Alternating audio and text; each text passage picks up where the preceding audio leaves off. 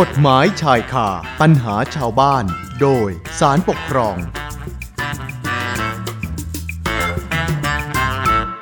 เอาละค่ะเข้าสู่ช่วงเวลากฎหมายชายคาปัญหาชาวบ้าน โดยสารปกครองกันต่อนะคะ คุณผู้ฟังครับปัจจุบันนี้เนี่ยภัยสังคมเยอะแยะมากมายจริง ๆ มิจฉาชีพนี่แฝงตัวมาหลอกลวงประชาชนกันหลากหลายรูปแบบ เรียกว่าสารพัดเรื่องสารพัดวิธี ถ้าเราไม่ระมัดระวังเนี่ยเราก็อาจจะตกเป็นเหยื่อ ได้ง่ายๆเหมือนกัน ไม่เว้นแม้กระทั่งเจ้าหน้าที่ของรัฐเอง ก็อาจจะโดนหลอกได้ อย่างเช่นคดีปกครอง ที่วิทยากรจะนำมาเล่าให้ฟังในวันนี้เนี่ยนะคะ ก็เป็นเหตุการณ์ที่กลุ่มนายทุนเงินกู้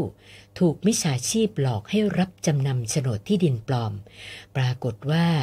สูญเงินไปหลายแสนบาทนะทั้งที่จริงๆ ถามว่าเอ้า ไม่ได้ให้เจ้าหน้าที่ที่ดินตรวจสอบเลย เพราะว่ามีการจดจำนอง ตรวจแล้วค่ะ มีการตรวจสอบเอกสารต่างๆ ที่เกี่ยวข้อง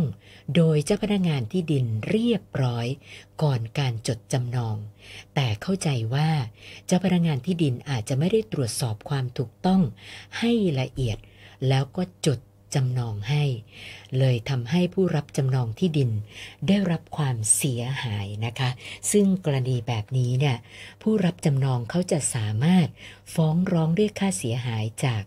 กรมที่ดินได้หรือไม่อย่างไร ต้องติดตามจากวิทยากรของเรานะคะ สัญญาณจากผู้อำนวยการสำนักงานศาลปกครองกลาง รักษาการในตำแหน่งที่ปรึกษาสำนักงานศาลปก ครองพออนุวงศ์ซาบุตรมาแล้ว เดี๋ยวพออเล่ารายละเอียดให้ได้ฟังกันนะคะ สวัสดีค่ะพออค่ะครับสวัสดีคุณสุนันท์และคุณผู้ฟังที่เคารพทุกท่านครับ ค่ะพออคะเรื่องของการจดทะเบียนจำนองที่ดินเนี่ยนะคะนะอยากให้พออให้ความรู้กันสักนิดหนึ่งนะคะว่า มีการกำหนดเป็นกฎหมายหรือว่า มีมาตรการในการตรวจสอบว่าผู้จำนองเนี่ย เป็นเจ้าของที่ดินจริงไหมโฉนดที่ดินของแท้หรือเปล่า เขาต้องมีการตรวจสอบกันยังไงบ้างเลยคะพออครับเขอเรียนอย่างนี้นะครับ คุณสุนันในเรื่องของการจดทะเบียนจำนองที่ดินนั้นเนี่ยตามประมวลกฎหมายที่ดินเอ่อมาตรา71วรรคหนึ่งได้บัญญัติให้เจ้าพนักงานที่ดินเป็นพนักงานเจ้าหน้าที่จดทะเบียนสิทธิและนิติกรรมเกี่ยวกับสังหา ตามประมวลกฎหมายแพ่งและพาณิชย์สำหรับอสังหาริมทรัพย์อยู่ในเขตท้องที่ของสำนักงานที่ดินนั้นนะครับเอ่อและตามมาตรา74วรรคหนึ่งก็ได้ให้อำนาจพนักงานเจ้าหน้าที่เนี่ยในการดำเนินการจดทะเบียนสิทธิและนิติกรรม โดยให้พนักงานเจ้าหน้าที่มี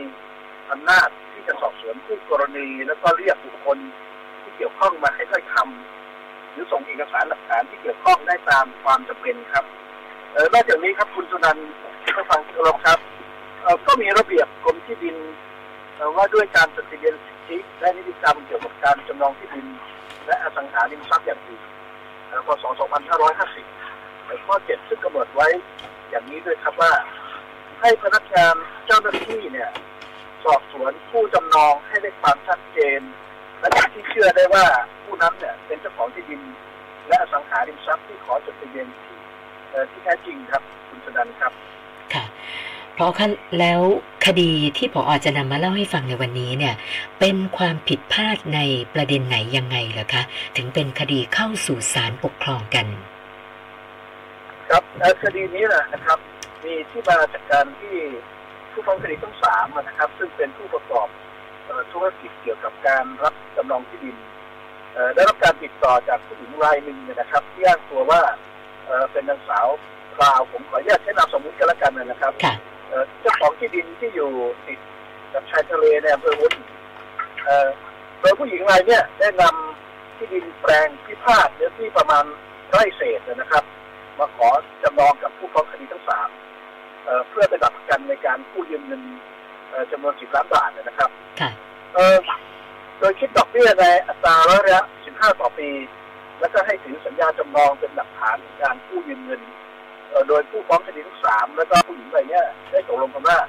จะขอตรวจสอบความถูกต้องของโฉนดที่ดินที่สำนักงานที่ดินจังหวัดประจวบคีรีขันธ์ก่อนนะครับค่ะเครับคุณชนันครับต่อมาเนี่ย ผู้ฟ้องคดีทั้งสามเนี่ย แล้วก็ผู้หญิงที่อ้างตัวว่าเป็นนางสาวพราวเนี่ยนะครับเจ้าของที่ดินเนี่ยซึ่งเป็นผู้จำนองเนี่ยนะครับก็ได้นำโฉนดที่ดินเนี่ย และก็เอกสารที่เกี่ยวข้องไปยื่น กับขอจดทะเบียนจำนองที่ดินที่สำนักงานที่ดินจังหวัดโดยมีเจ้าพนักงานที่ดินเนี่ยเป็นผู้จดทะเบียนจำนองให้นะครับซึ่งผู้ฟ้องคดีทั้งสามเนี่ยได้มีการจ่ายเช็คเป็นจำนวนเงินบางส่วน ให้กับผู้จำนองตามที่ตกลงกันไว้แล้วนะครับแต่ว่าหลังจากนั้นเนี่ยนะครับผ่านไปประมาณหนึ่งสัปดาห์ครับปรากฏว่ามารดาของนางสาวพราวเนี่ยได้ไปขอตรวจสอบโฉนดที่ดินจาก เจ้าพนักงานที่ดินโดยให้ช่วยคำว่าเมื่อประมาณสองเดือนก่อนนะครับ มีกลุ่มบุคคลไปติดต่อขอซื้อที่ดินแปลงดังกล่าวแล้วก็ขอโฉนดที่ดินไปถ่ายเอกสารประมาณหนึ่งชั่วโมง แล้วก็เอานำมาคืนนะครับแล้วก็บอกว่าจะมารับโอนซื้อที่ดินภายในเดือนกุมภาพันธ์2552แล้วต่อมาเนี่ยนะครับกลุ่มบุคคลดังกล่าวก็ได้ไปขอหนังสือว่าหน้าของนางสาวคราวซึ่ง บุตรสาวเนี่ยได้ลงรายมือชื่อไว้ โดยยังไม่ได้กรอกข้อความ แล้วก็ขอสำเนาบัตรประจำตัวประชาชนพร้อมทั้งสำเนาทะเบียนบ้านของนางสาวคราวเนี่ยไปนะครับโดยอ้างว่าจะนำไปให้เจ้าที่ตรวจสอบก่อนทีนี้บรรดาของนางสาวพราวเนี่ย ก็จึงได้มอบให้ไปนะครับ โดยคิดว่าคงไม่มีปัญหาอะไรนะครับ เพราะว่าโฉนดที่ดินฉบับเจ้าของที่ดินเนี่ย ก็ยังอยู่กับตนเองแต่เมื่อเห็นว่ากลุ่มบุคคลนักกล่าวเนี่ยไม่ไปติดต่ออีกเลยเนี่ยนะครับ ก็จึงมาขอตรวจสอบ โฉนดที่ดินที่สำนักงานที่ดินจังหวัด แล้วก็พบว่ามีการจดทะเบียนจำนองที่ดินนักกล่าวและจับผู้ฟ้องคดีสามไปเรียบร้อยแล้วครับ โดยที่ว่านางสาวพราวเจ้าของที่ดินเนี่ยทำงานอยู่ที่ประเทศฝรั่งเศสเออไม่ได้เป็นผู้มายื่นขอจดทะเบียนจำนองที่ดินดังกล่าวเป็นอย่างใดครับตรงนั้นค่ะครับค่ะ แล้วอย่างนี้พอเจ้าพนักงานที่ดินได้ทราบเรื่องจากมารดาของนางสาวพราวแล้วเนี่ยเขาดำเนินการยังไงต่อเลยครับพอครับก็หลังจากนั้นเนี่ย เจ้าพนักงานที่ดินก็ได้ แจ้งความร้องทุกข์ต่อเจ้าหน้าที่ตำรวจนะครับ ซึ่งต่อมาตำรวจเนี่ยก็ได้จับกลุ่มนางสาวฟ้าผู้ที่แอบอ้างตนว่าเป็นนางสาวพราวเพื่อดำเนินคดีและศาลจังหวัดก็ได้มีคำพิพากษาจำคุกนางสาวฟ้า เป็นเวลา 6 ปี 9 เดือน ในความผิดฐานปลอมเอกสารราชการและก็ใช้เอกสารปลอมครับนอกจากนี้นะครับนางสาวพราวเนี่ยก็ได้ยื่นฟ้องนางสาวฟ้าและก็ผู้ฟ้องคดีทั้งสามเป็นคดีแพ่งต่อศาลจังหวัด ในข้อหาโรเบิร์ตแล้วก็ขอให้ต้องถอนนิติกรรมและเรียกเอกสารสิทธิคืน ซึ่งต่อมามีการตกลงกันได้ครับนางสาวพาวจึงได้ถอนฟ้องนางสาวฟ้า และก็ได้ทำสัญญาปฏิบัติยอมความกับผู้ฟ้องคดีทั้งสามครับโดยที่ศาลจังหวัดเนี่ยได้พิพากษาให้ผู้ฟ้องคดีทั้งสามส่งโฉนดที่ดินที่พาดให้เจ้าพนักงานที่ดินดำเนินการเพิกถอนในการจดทะเบียนสิทธินิติกรรมจำนองรวมทั้งที่พากษาตาม สัญญาปฏิบัติยอมความที่นางสาวพราวทำกับผู้ฟ้องคดีทั้งสามนะครับโดยนางสาวพราวเนี่ยแล้วก็ผู้ฟ้องคดีทั้งสามจะร่วมกัน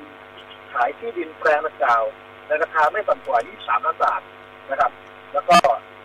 ยอมที่จะให้ผู้ฟ้องคดีทั้งสามเนี่ยเป็นผู้ถือกรรมสิทธิ์ร่วมในที่ดินดังกล่าวจำนวนร้อยละ 20 ของเนื้อที่และก็ยินยอมให้ผู้ฟ้องคดีทั้งสามเนี่ยยึดถือครอบครองโฉนดที่ดินดังกล่าวไว้โดยไม่มีข้อโต้แย้งใดๆนะครับ และหากขายที่ดินดังกล่าวได้แล้วเนี่ยนางสาวพาวจะได้เงินจากการขายร้อยละ80ส่วนผู้ฟ้องคดีทั้งสามก็ได้เงินน้อยละ20ของราคาขายครับ ครับ หลังจากนั้นเนี่ยนะครับคุณธนันครับ ผู้ฟ้องคดีทั้งสามก็ได้ส่งมอบโฉนดที่ดินที่พาดให้เจ้าพนักงานที่ดินก็ถอนรายการจดทะเบียนจำนองเมื่อนางสาวพาวขายที่ดินดังกล่าวได้ในราคา 23 ล้านบาท จึงจ่ายเงินให้แก่ผู้ฟ้องคดีทั้งสามจำนวน 4 ล้าน สองแสนบาท ตามที่ได้ตกลงกันไว้นะครับ ตามสัญญาปฏิบัตินอนต่างๆครับนั้นครับค่ะค่ะ ฟังดูแล้วก็คือทั้งคดีอาญาและคดีแพ่งนี่ก็คือ ก็จบลงได้ดีนะคะ แล้วในส่วนของคดีปกครองนะคะพออไม่ทราบเรื่องราวเป็นมายังไงกันคะครับเอ่อแม้ว่าในส่วนของคดีอาญาและคดีแพ่งจะจบลงแล้วอย่างที่คุณสุนันว่าเมื่อสักครู่นี้นะครับแต่ว่าผู้ฟ้องคดีทั้งสามก็เห็นว่าความเสียหายดังกล่าวเนี่ย เกิดจากความผิดพลาดของเจ้าพนักงานที่ดินเพราะว่าเจ้าพนักงานที่ดินเนี่ยมีหน้าที่ตรวจสอบว่าผู้จำนองที่ดินเนี่ยเป็นเจ้าของกรรมสิทธิ์ที่ดินหรือไม่ก่อนที่จะรับจดทะเบียนจำนองดังกล่าวนะครับแต่กับจดทะเบียนจดทะเบียนจำนองให้แก่ผู้ฟ้องคดีทั้งสามแล้วก็ผู้จำนองเนี่ยที่ไม่ใช่เจ้าของที่ดินที่แท้จริงซึ่งเป็นการกระทำที่ฝ่าฝืนกฎหมายและทำให้ผู้ฟ้องคดีทั้งสามได้รับความเสียหาย ผู้ฟ้องคดีทั้งสามจึงได้ยื่นฟ้องกรมที่ดินครับ ซึ่งในคดีเนี้ยก็เป็นผู้ถูกฟ้องคดีที่หนึ่งและก็เจ้าพนักงานที่ดินเป็นผู้ถูกฟ้องคดีที่สองต่อศาลปกครองนั่นเองครับเอ่อโดยขอให้ศาลมีคำพิพากษาให้ผู้ถูกฟ้องคดีทั้งสองร่วมกันชำระค่าสินไหมแทนเป็นเงินจำนวน 11 ล้าน5แสนบาท พร้อมดอกเบี้ยในอัตราร้อยละ 15 ต่อปี ของเงินที่รับจดจำนองจำนวน 10 ล้านบาทครับ คุณสุนันท์ครับ ค่ะ เอะแล้วอย่างนี้กรมที่ดินเขาชี้แจงโต้แย้งข้อกล่าวหาที่ว่านี้ยังไงบ้างคะผอครับเอ่อประเด็นเรื่องนี้นะครับกรมที่ดินเนี่ย ก็ได้ชี้แจงอย่างนี้นะครับว่าเอ่อเจ้าหน้าที่ของกรมที่ดินเนี่ยน่าดำเนินการตามขั้นตอนเอ่อและระเบียบของกฎหมายทุกประการแล้วนะครับ แต่ว่าการกระทำละเมิดดังกล่าวเนี่ยเกิดจากการกระทำของนางสาวฟ้า ซึ่งเป็นวิชาชีพเอ่อใช้ความแยบยลและก็ความชำนาญในการกระทำผิดเนยนะครับ โดยปลอมบัตรประจำตัวประชาชนของนางสาวพราว โดยนำรูปถ่ายใบหน้าของตัวเองมาติดทับแขนเอ่อถ้าแผ่นรูปถ่ายแผ่นใบหน้าของนางสาวพราวในบัตรประจำตัวประชาชน แล้วนำไปถ่ายเอกสารหลังจากนั้นเนี่ยก็ได้นำสำเนาบัตรประจำตัวประชาชนที่ปลอมแปลงขึ้นไปประกอบกับเอกสารอื่นเพื่อขอจดทะเบียนจำนองที่ดินครับรวมทั้งได้นำเอกสารปลอมเนี่ยไปใส่ไว้ในสารระบบของที่ดินที่สำนักงานที่ดิน โดยทำทีเป็นขอตรวจสอบสารระบบที่ดิน เมื่อเจ้าหน้าที่ออกไปให้บริการประชาชนคนอื่นที่มาติดต่อราชการนางสาวฟ้าก็ได้อาศัยโอกาสนั้นเนี่ยนะครับนำสำเนาบัตรประจำตัวประชาชนที่ตัวเองทำปลอมไปเก็บไว้แทนนะครับค่ะแล้วก็นำสำเนาบัตรประจำตัวประชาชนของเจ้าของกรรมสิทธิ์ฉบับจริงเนี่ยออกจากสารระบบโดยทุจริตเอ่อกรณีดังกล่าวจึงเป็นเหตุสุวิสัยที่กรมที่ดินเนี่ย ไม่อาจจะป้องกันได้ครับคุณสนันท์ครับ ค่ะ แม่ฟังดูแล้วนี่นางสาวฟ้านี่เขาสมกับเป็นมิจฉาชีพจริง ๆ ว่องไวแบบไม่ธรรมดาเลยนะคะ แล้วอย่างนี้หลังจากที่ศาลปกครองได้ฟังคำชี้แจงของคู่กรณีทั้งสองฝ่ายแล้วเนี่ยศาลท่านมีความเห็นยังไงบ้างคะผอครับคดีเนี้ยศาลปกครองมีความเห็นอย่างนี้ครับเอ่อการจดทะเบียนที่เออนิติกรรมจำนองที่ดินที่พาดระหว่างนางสาวฟ้า ซึ่งอ้างตนว่าเป็นนางสาวพราวกับผู้ฟ้องคดีทั้งสามนั้นเนี่ยมีเจ้าหน้าที่ของกรมที่ดินสองรายทำหน้าที่สอบสวนผู้กรณีและก็จดทะเบียนนิติกรรมจำนองครับโดยนางสาวฟ้าเนี่ยได้ใช้สำเนาบัตรประจำตัวประชาชนที่ทำปลอมขึ้นไปแสดงต่อพนักงานเจ้าหน้าที่ซึ่งศาลเนี่ยท่านเห็นว่าหากพนักงานเจ้าหน้าที่เนี่ยได้ตรวจสอบบัตรประจำตัวประชาชนฉบับจริงของนางสาวฟ้าก็จะรู้ ได้อย่างชัดเจนว่านางสาวฟ้าเนี่ยไม่ใช่นางสาวพราวนะครับเอ่อเพราะว่าแม้จะมีการทำสำเนาบัตร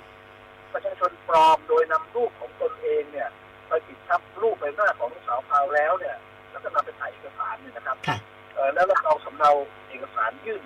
แสดงต่อพนักงานเจ้าหน้าที่ อันจะทำให้เอ่อรูปถ่ายในสำเนาบัตรประชาชนที่มีชื่อของนางสาวพราวเนี่ยเป็นรูปถ่ายของนางสาวฟ้า ก็ตามนะครับ แล้วแต่รายละเอียดเนี่ยอื่นๆเช่น เลขบัตรเอ่อเลขประจำตัวประชาชน วันเดือนปีที่เกิดที่อยู่รวมทั้งวันออกบัตรวันบัตรหมดอายุระหว่างบัตรประจำตัวประชาชนฉบับจริงกับสำเนาบัตรประชาชนที่ทำปลอมขึ้นเนี่ยมันก็ย่อมแตกต่างกันครับคุณชนันท์ครับค่ะนะครับเออก็อยากจะเรียนต่อไปว่า อย่างเช่นกรณีอายุของนางสาวพราวเนี่ยตามบัตรประจำตัวประชาชนเนี่ยขณะเกิดเหตุเนี่ยมีอายุ 55 ปี ค่ะ แต่ในขณะที่อายุของนางสาวฟ้าที่ปรากฏตามคำฟ้องในคดีอาญาเนี่ยมีอายุ 44 ปีครับต่างกันนะฮะอ๋อประมาณ ค่ะ 11 ปีอืมนะครับหากพนักงานเจ้าหน้าที่ผู้ดำเนินการจดทะเบียนนิติกรรมจำลองเนี่ยได้ใช้ความสังเกตเพียงเล็กน้อยนะ ก็สามารถที่จะรู้ได้ว่านางสาวฟ้าเนี่ยไม่ใช่บุคคลตามสำเนาบัตรประจำตัวประชาชนปลอมนะครับ ค่ะ ดังนั้นเนี่ยการที่พนักงานเจ้าหน้าที่ดังกล่าว ตรวจสอบแต่เพียงสำเนาบัตร ประจำตัวประชาชนที่ทำขึ้นทำปลอมขึ้นเนี่ยนะครับ โดยไม่ได้ตรวจดูบัตรประจำตัวประชาชนฉบับจริงรวมทั้งไม่ได้เปรียบเทียบว่าใบหน้าที่แท้จริงของนางสาวฟ้าซึ่งมีอายุ 44 ปีเนี่ยนะครับว่าสอดคล้องกับอายุตามสำเนาบัตรประชาชนของนางสาวพราวที่มีอายุ 55 ปีหรือไม่เนี่ยนะครับก่อนที่จะดำเนินการจดทะเบียนนิติกรรมจำนองนั่นจึงเป็นการไม่สอบสวนผู้จำนองให้ได้ความชัดเจน และเป็นที่เชื่อได้ว่าผู้นั้นเนี่ยเป็นเจ้าของที่ดินที่ขอจดทะเบียนจำนองที่แท้จริงทำเป็นการไม่ชอบด้วยกฎหมายครับตามข้อเจ็ดของระเบียบของกรมที่ดินที่ว่าด้วยการจดทะเบียนสิทธิและนิติกรรมเกี่ยวกับการจำนองที่ดินและอสังหาริมทรัพย์อย่างอื่นพศ2550ครับคุณชนันคุณผู้ฟังที่เคารพครับ ค่ะ เอ๊ะพอคะอย่างนี้เนี่ย ฟังดูแล้วจะถือว่า เจ้าหน้าที่ของกรมที่ดินนี่คือทำละเมิดต่อผู้ฟ้องคดีได้ไหมคะ ต้องเลยครับเอ่อเมื่อการจดทะเบียนนิติกรรมจำนองที่ดินพิพาทก่อให้เกิดความเสียหายแก่ผู้ฟ้องคดีทั้งสามเอ่อเพราะไม่อาจบังคับจำนองเอากับที่ดินที่จดทะเบียนจำนองดังกล่าวได้นะครับเอ่อเนื่องจากผู้จำนองไม่ใช่เจ้าของที่ดินที่แท้จริง และการจดทะเบียนจำนองถูกเพิกถอนเนี่ยเอ่ออย่างเนี้ยจึงเป็นการกระทำละเมิดต่อผู้ฟ้องคดีทั้งสามครับคุณสุนันท์ครับค่ะเอ่อกรมที่ดินเนี่ยซึ่งเป็นผู้ถูกฟ้องคดีที่หนึ่งเอ่อ และก็เป็นหน่วยงานต้นสังกัดของพนักงานเจ้าหน้าที่ผู้ทำการจดทะเบียนนิติกรรมจำนองดังกล่าวจึงต้องรับผิดนะครับชดใช้ค่าเสียหายแก่ผู้ฟ้องคดีทั้งสามนะครับทั้งนี้เป็นไปตามมาตรา 5 แห่งพรบความรับผิดทางละเมิดของเจ้าหน้าที่พศ2539 ครับคุณสุนันท์ครับค่ะ พอคะแล้วแล้วที่กรมที่ดินเขาอ้างว่า คือเจ้าหน้าที่ที่ดินของเขาเนี่ยก็ตรวจสอบตามระเบียบแล้ว แต่มันเป็นเพราะว่าเหตุสุดวิสัย มีการเอาเอกสารปลอมไปใส่ไว้ในสาระบบของที่ดิน ก็เลยทำให้ไม่พบความผิดปกติ ประเด็นนี้ไม่ทราบว่าศาลท่านพิจารณาด้วยไหมคะพราะประเด็นนี้น่าสนใจมากครับคุณสุนันคุณผู้ฟังครับประเด็นเนี้ยศาลได้พิจารณาประเด็นนี้ด้วยครับโดยมีความเห็นว่า การอนุญาตให้ผู้ขอรายใดตรวจสอบสารระบบที่ดินนั้นเนี่ย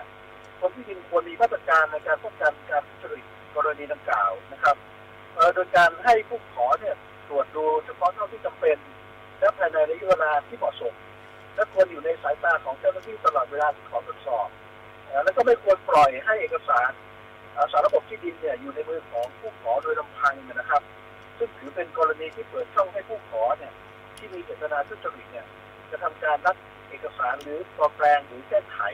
หรือทำลายเอกสารในสารระบบที่ดิน อันนำมาซึ่งความเสียหายแก่เจ้าของที่ดินหรือผู้มีส่วนที่เสียรวมถึงกรมที่ดินด้วยอะนะครับแล้วเมื่อกรมที่ดินมีหน้าที่ในการควบคุมดูแลเอกสารในในสารระบบที่ดินให้มีความปลอดภัย จึงไม่อาจอ้างเหตุสุดวิสัยกรณีดังกล่าวเพื่อให้พ้นความรับผิดได้ครับ คุณนันท์ครับ ค่ะ แล้วอย่างนี้ก็ต้องต้องชดใช้ค่าเสียหายให้กับผู้ฟ้องคดีตามที่ขอมาเลยไหมคะเนี่ย ครับเอ่อสำหรับจำนวนค่าเสียหายเนี่ย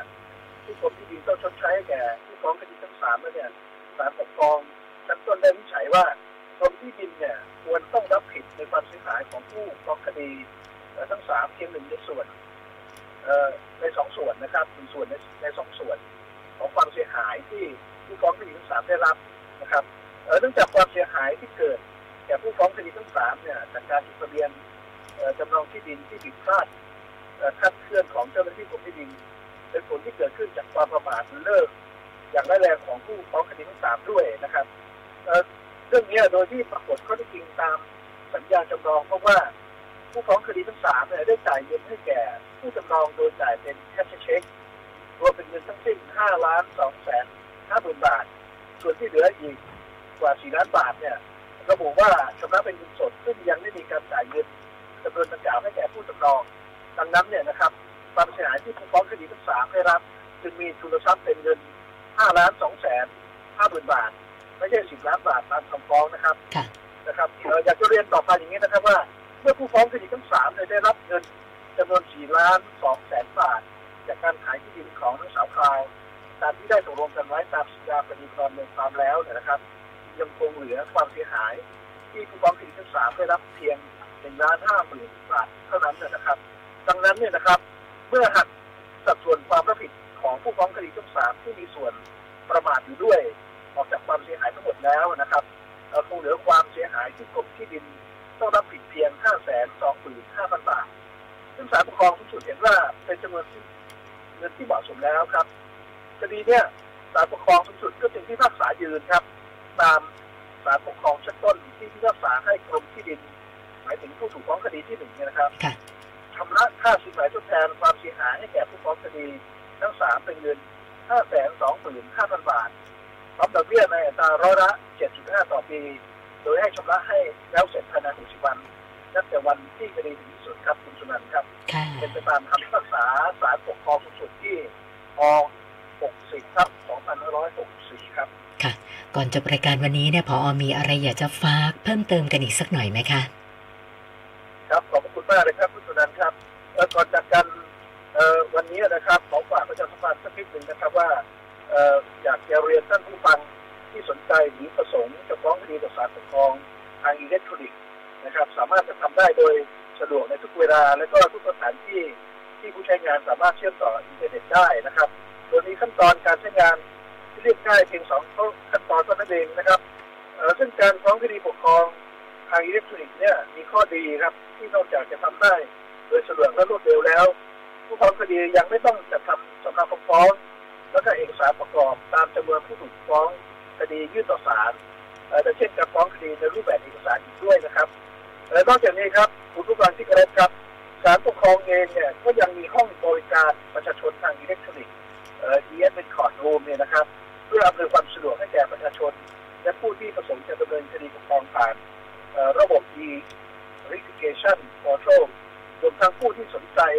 สามารถเข้าใช้บริการเป็นสถานที่เรียนรู้เกี่ยวกับระบบศาลปกครองอิเล็กทรอนิกส์ e m n c o r d นะครับ โดยภายในห้องบริการประชาชนดังกล่าวเนี่ยได้มีการจัดเตรียมสถานที่อุปกรณ์ และระบบเอ่อสาธิตการใช้ระบบงานคดีปกครองอิเล็กทรอนิกส์ไว้อย่างครบครัน รวมทั้งมีเจ้าหน้าที่ที่คอยให้คำแนะนำเกี่ยวกับระบบการคดีปกครองอิเล็กทรอนิกส์ด้วยนะครับโดยห้องบริการประชาชนดังกล่าวครับท่านผู้ฟังที่เคารพครับ ตั้งอยู่บริเวณโถงทางเดินชั้นหนึ่งอาคารศาลปกครองถนนแจ้งวัฒนะ ซึ่งเปิดให้บริการประชาชนในวันและเวลาราชการนะครับและนอกจากนี้นะครับ หากท่านใดต้องการจะปรึกษาคดีปกครอง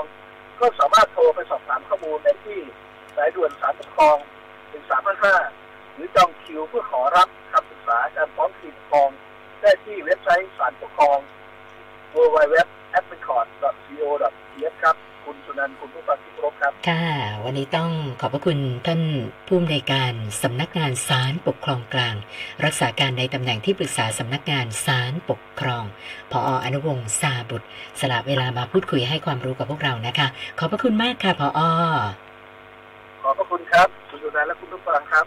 สวัสดีค่ะ กฎหมายชายคาปัญหาชาวบ้าน โดยสารปกครอง